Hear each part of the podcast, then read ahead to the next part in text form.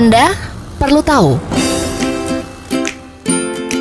Lembaga Transparansi Internasional baru-baru ini telah mengeluarkan Indeks Persepsi Korupsi yang merupakan peringkat negara-negara paling bebas korupsi sepanjang tahun 2018.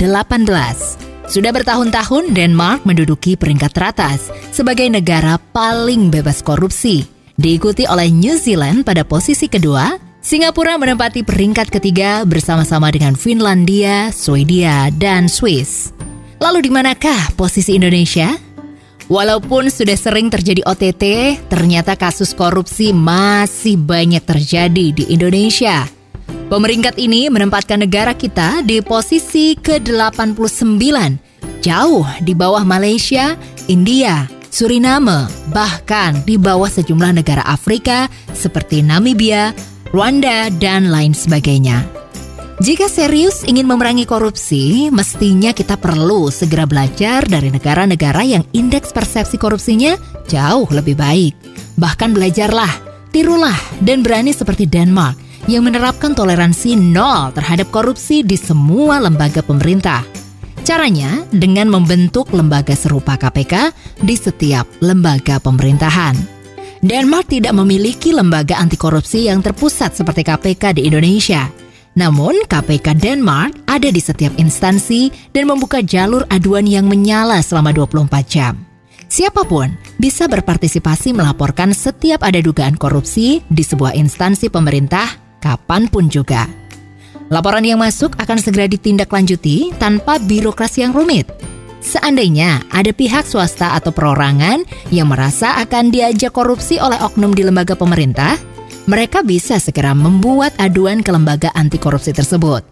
Selain itu, aparat penegak hukum di Denmark sudah mengikuti pelatihan anti korupsi sejak mereka bersekolah di level akademi, sehingga komitmen mereka terhadap pemberantasan korupsi benar-benar bisa dipertanggungjawabkan. Parlemen Denmark juga memiliki komitmen yang kuat terhadap pemberantasan korupsi. Mereka benar-benar melakukan kontrol agar pemerintah selalu transparan ke publik. Anggota dewan di sana tidak punya hak imunitas, sehingga jika diduga melakukan tindak pidana korupsi, mereka bisa segera diproses hukum. Seperti kita ketahui, korupsi adalah masalah besar bagi pemerintahan mana pun. Korupsi menjadi penghalang bagi pertumbuhan ekonomi dan kepercayaan bisnis. Adanya korupsi berjemaah pasti akan menghancurkan negara semakmur apa pun seperti Indonesia. Banyak cara bisa dilakukan untuk memberantas korupsi. Seperti di Denmark, pembelajaran anti korupsi sudah ditanamkan pada bangku sekolah sebagai upaya pencegahan. Penindakan yang tegas tidak pandang bulu, jauh lebih penting.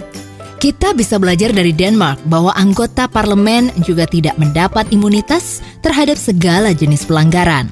Undang-undang KPK kita mengalami revisi yang kontroversial, ada yang berpendapat menguatkan, namun ada banyak dari masyarakat dan tokoh-tokoh yang berpendapat melemahkan. Dari semua itu tadi, yang terpenting adalah budaya dan niat masing-masing orang untuk tidak melakukan korupsi demi kemajuan negara kita bersama. Namun, niat saja tidak berjalan dengan efektif tanpa adanya rambu-rambu hukum yang tepat dan aparat yang integritasnya tinggi. Sudahkah Indonesia menuju arah yang positif dalam pemberantasan korupsi, atau malah yang sebaliknya? Bagaimana menurut Anda?